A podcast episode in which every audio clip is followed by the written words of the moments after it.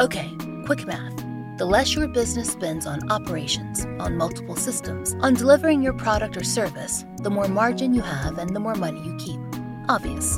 But with higher expenses on materials, employees, distribution, and borrowing, everything costs more. So, to reduce cost and headaches, smart businesses are graduating to NetSuite by Oracle. NetSuite is the number one cloud financial system, bringing accounting, financial management, inventory, HR into one platform and one source of truth.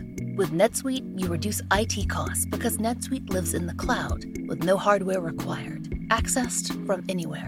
You cut the cost of maintaining multiple systems because you've got one unified business management suite. And you're improving efficiency by bringing all your major business processes into one platform, slashing manual tasks and errors.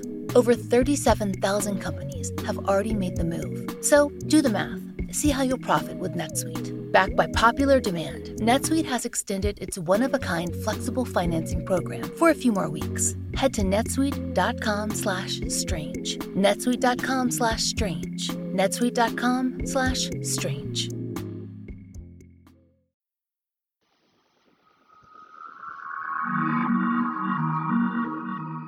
I'm Laura Norton, and this is One Strange Thing, the show where we search the nation's news archives for stories that can't quite be explained.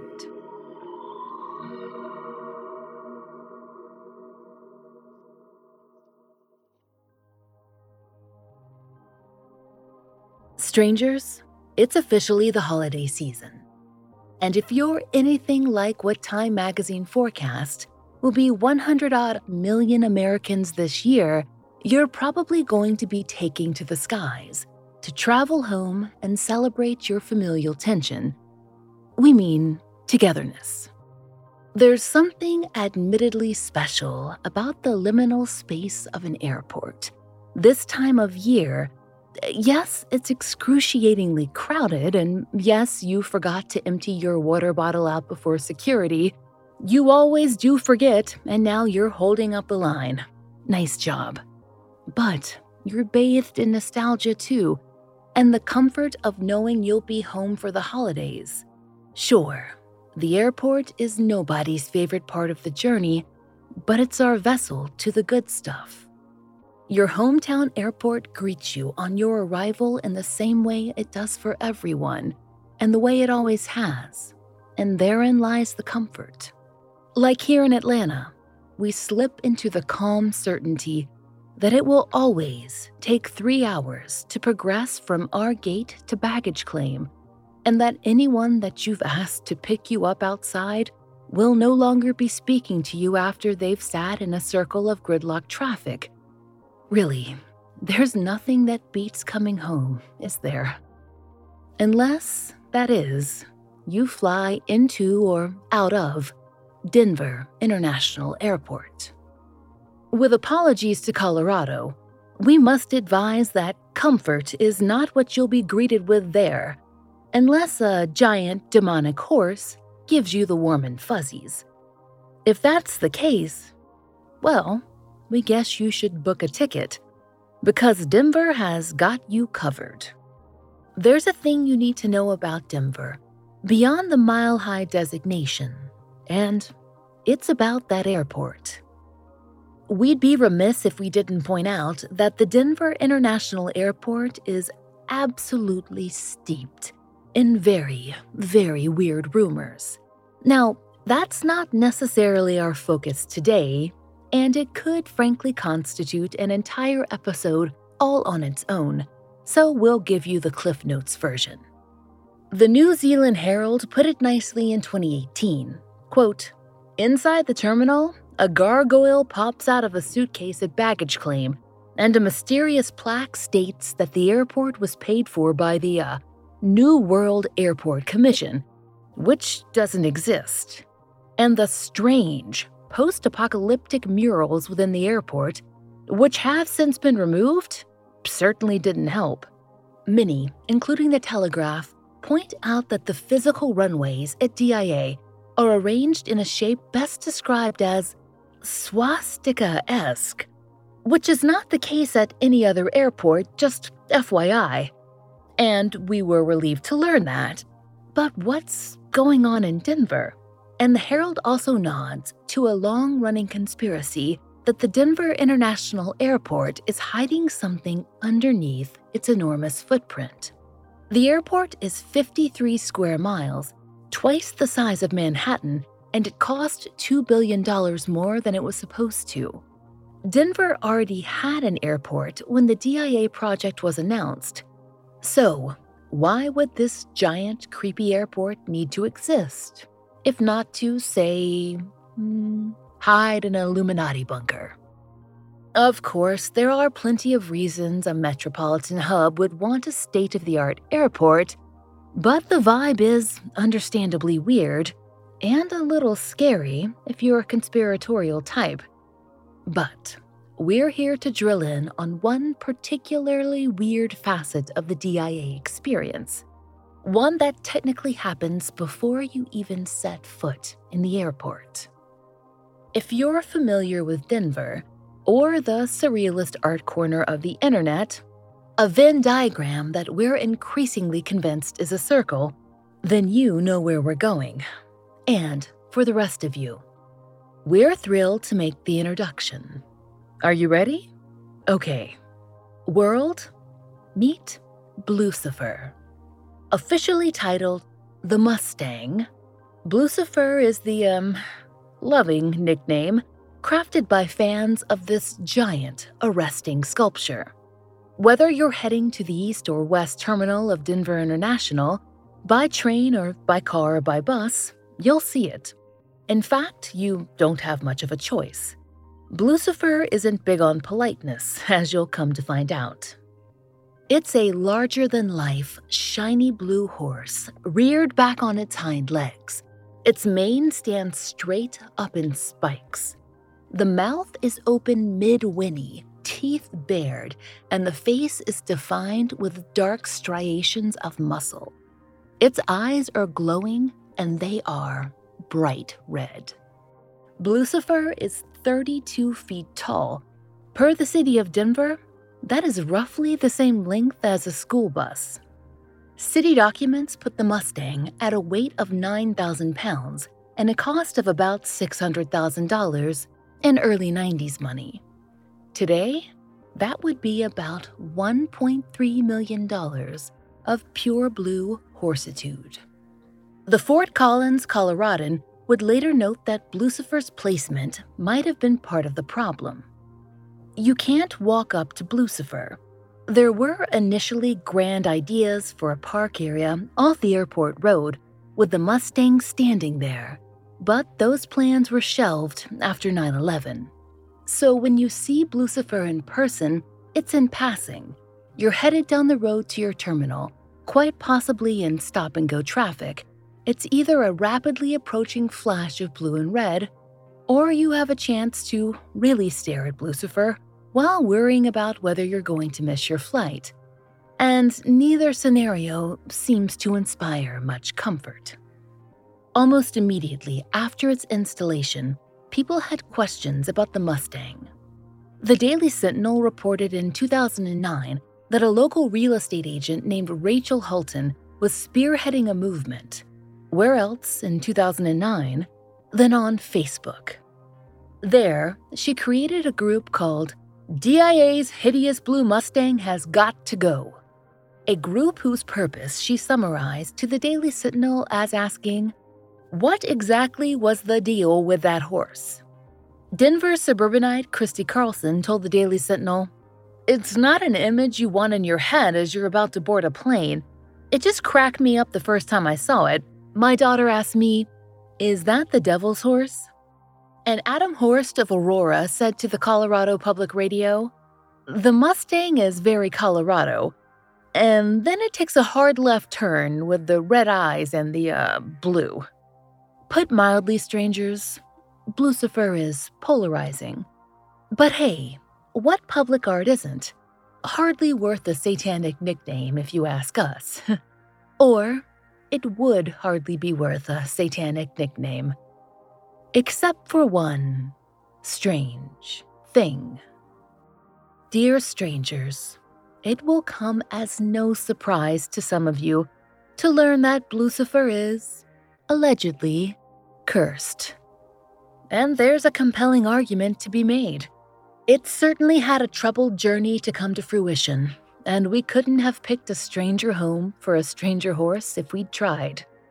To start, there's a series of legal snafus that made the sculptor's creation almost a decade late. The city commissioned the work in 1992 for installation in 1996, but the date came and went without a giant horse to be seen. Rocky Mountain News reported that the city of Denver had been locked in ongoing negotiations with Blucifer's sculptor about the particulars. According to Denver City Page, this mostly had to do with missed deadlines and outstanding payments. And initially, it wasn't even supposed to be a sculpture of a giant horse. According to the Denver Post, part of the logistical snarl had been that the proposal was initially for a sculpture of a buffalo stampede. But that was deemed inappropriate because buffalo had been hunted nearly to extinction in the West. So the artist, a horse lover, proposed something different. And it stuck. Per Colorado Public Radio, it was technically a challenging project. Luis Jimenez, the sculptor, was no stranger to enormous sculptures. But this one was the largest he'd ever attempted, and it had to withstand outdoor conditions. And there's no easy way to paint a giant horse, particularly not when, per CPR, Luis's painting incorporated flake, the glitter used on cars, as well as a complicated airbrushing process of no less than six colors at any given spot on the sculpture. As Dale Congright, a colleague and friend of Luis, told CPR, the engineering of the Mustang process was challenging, to the point that Luis said, jokingly, You know, this work is going to kill me. Strangers, the horrible, tragic thing about that statement is that Luis was right. In 2006, Luis was 65, and he'd become a celebrated artist. A wire obituary in the Fort Pierce Tribune wrote that his, quote, massive fiberglass objects depicting Hispanic and Native American dancers, cowboys, and barrio workers with contorted faces and neon colored spray painted clothing made him a controversial and easily recognized international figure in the art world. The obituary goes on to say that Luis had died in an accident at his studio. He'd been working on a 32 foot high sculpture that had been in development for more than a decade when a piece of that sculpture came loose and crushed him against a steel support. We'll give you one guess what that sculpture was. Two years later, the Daily Sentinel reported that Blucifer, which they refer to as the Mustang sculpture, was installed and dedicated. A number of Luis's family members were there for the ceremony, including his daughter Elisa. She told the Daily Sentinel, What it meant to our father is that it was a beautiful, amazing piece of sculpture that he was going to work on and that he was going to finish and complete like all the other amazing works that he'd done in his lifetime. For us, it's something different. When you look at the horse, you should think about the man who sacrificed his life to make it. It was a story that was attracting attention. And the horse was attracting attention too, from those who hated it and the fact that someone had died making it, and from those who loved it.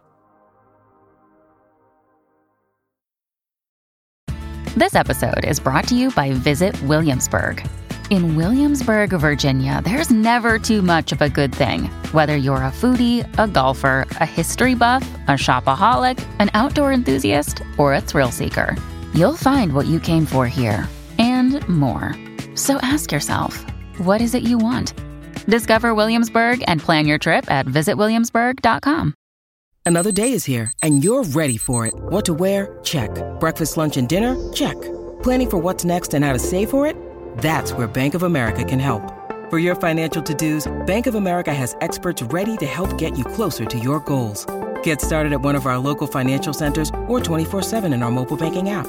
Find a location near you at bankofamerica.com slash talk to us. What would you like the power to do? Mobile banking requires downloading the app and is only available for select devices. Message and data rates may apply. Bank of America and a member FDIC. When you need mealtime inspiration, it's worth shopping Kroger, where you'll find over 30,000 mouthwatering choices that excite your inner foodie. And no matter what tasty choice you make, you'll enjoy our everyday low prices, plus extra ways to save, like digital coupons worth over $600 each week. You can also save up to $1 off per gallon at the pump with fuel points. More savings and more inspiring flavors make shopping Kroger worth it every time. Kroger, fresh for everyone. Fuel restrictions apply. The New York Times ran a piece in 2009 headlined, Behold Big Blue Horse. Many in Denver say, Nay. We're surprised how long that pun took to show up in this story, if we're being totally honest. The Times reported that a poetry slam was in the works so that Denverites could deliver horse themed haikus, of which, at press time, roughly 250 had been written. One posted on Facebook read as follows Anxiously I fly. Apocalyptic hell beast fails to soothe my nerves.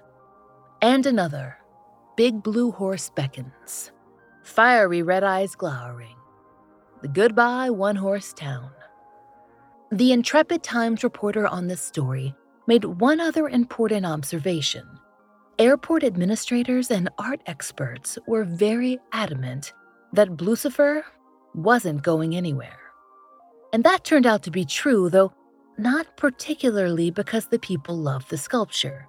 Per the Daily Sentinel, Denver city regulations require public art installations to remain where they are for at least five years after installation.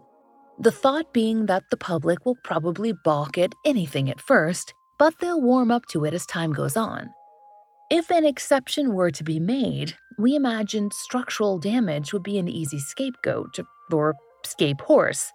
Anyway, in May of 2010, the Daily Sentinel reported that Blucifer's fiberglass body was beginning to show wear earlier than expected, and some visible cracks had formed. But rather than shrug and take the easy way out of, oh no, guess the giant scary horse can't handle it, the airport repaired those cracks with caulk and paint, and Blucifer lived on to winning another day. So, strangers, do you remember the bizarre array of rumors about Denver International Airport that we mentioned at the top of the episode? Most of those existed before Blucifer, but boy, he did not help. And DIA, to its credit, has not only kept Blucifer alive and well in the nightmares of Denver area children, but, especially recently, the airport has leaned into all manner of conspiratorial rumors. In 2016, they brought a journalist from a local Fox affiliate below DIA's surface, ostensibly to prove that it was all infrastructure and no Illuminati. But airport spokesman Heath Montgomery didn't exactly leave a squeaky clean, nothing to see here kind of impression. For one, the journalist noticed a sketch of an alien on one of the walls down there, and he asked about it. Heath Montgomery replied, We don't know where the alien sketch came from. It's been here for years. And walking the journalist through maintenance and storage areas, Heath added, there's actually another sub tunnel system that goes under here. I mean, I know this is going to sound sketchy, but we actually can't go down there for uh, security reasons. And in 2019, a massive renovation project led the airport to really get its tinfoil hat on. Art displayed on construction walls nodded to all the airport's major conspiracies, with Blucifer making several appearances.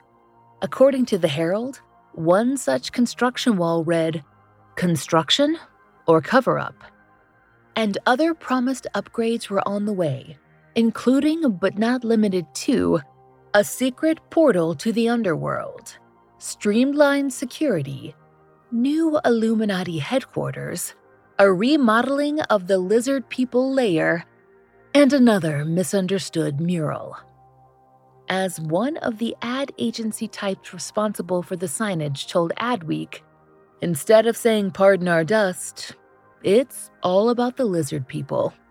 And as people who were all about the lizard people ourselves, we can't help but love it.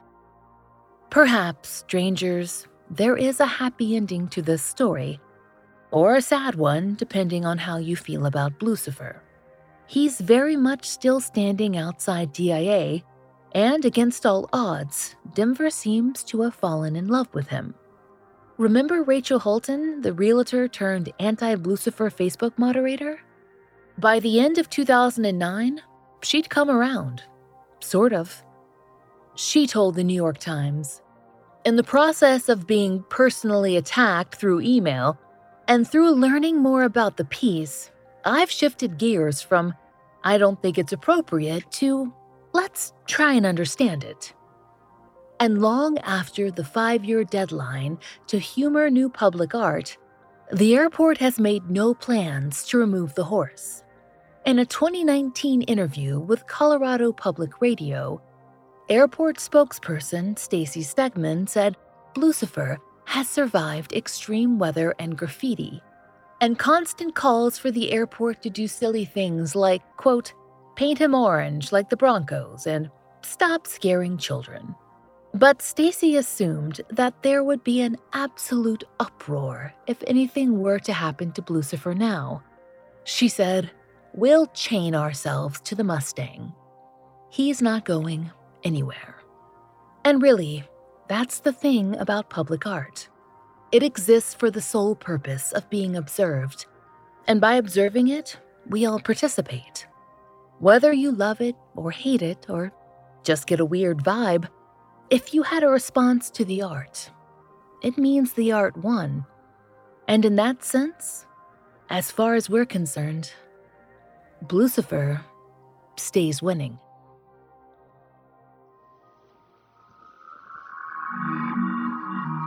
We hope you'll join us next time for another real life story from the fine print of America's local papers. From the lives of regular people, just like you and me, except for one strange thing. Oh, and strangers, One Strange Thing is an independently produced podcast. To support the show and hear more of the entirely true and enticingly peculiar, join us over on Patreon. There, you'll get ad free early releases of our regular episodes, full length bonus episodes, blogs, and monthly live streams, all for $5 a month. We hope you'll check it out.